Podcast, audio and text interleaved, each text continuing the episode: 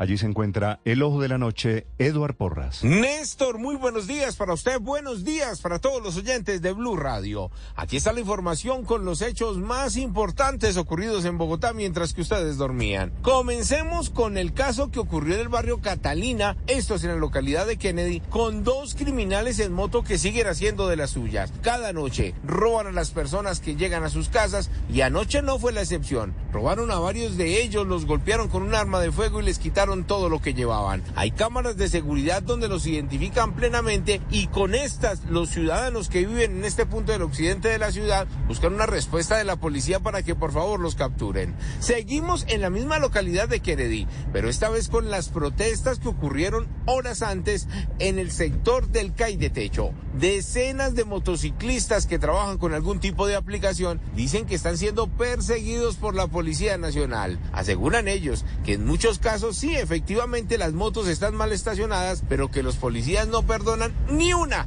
y se les llevan las motos para sus patios. Escuchen ustedes mismos lo que ocurrió frente al CAI de Techo, donde los conductores estuvieron protestando casi hasta la medianoche. Somos trabajadores, somos conductores de plataformas digitales, somos personas que trabajamos honradamente, que vivimos de la moto. ¿Qué fue lo que pasó?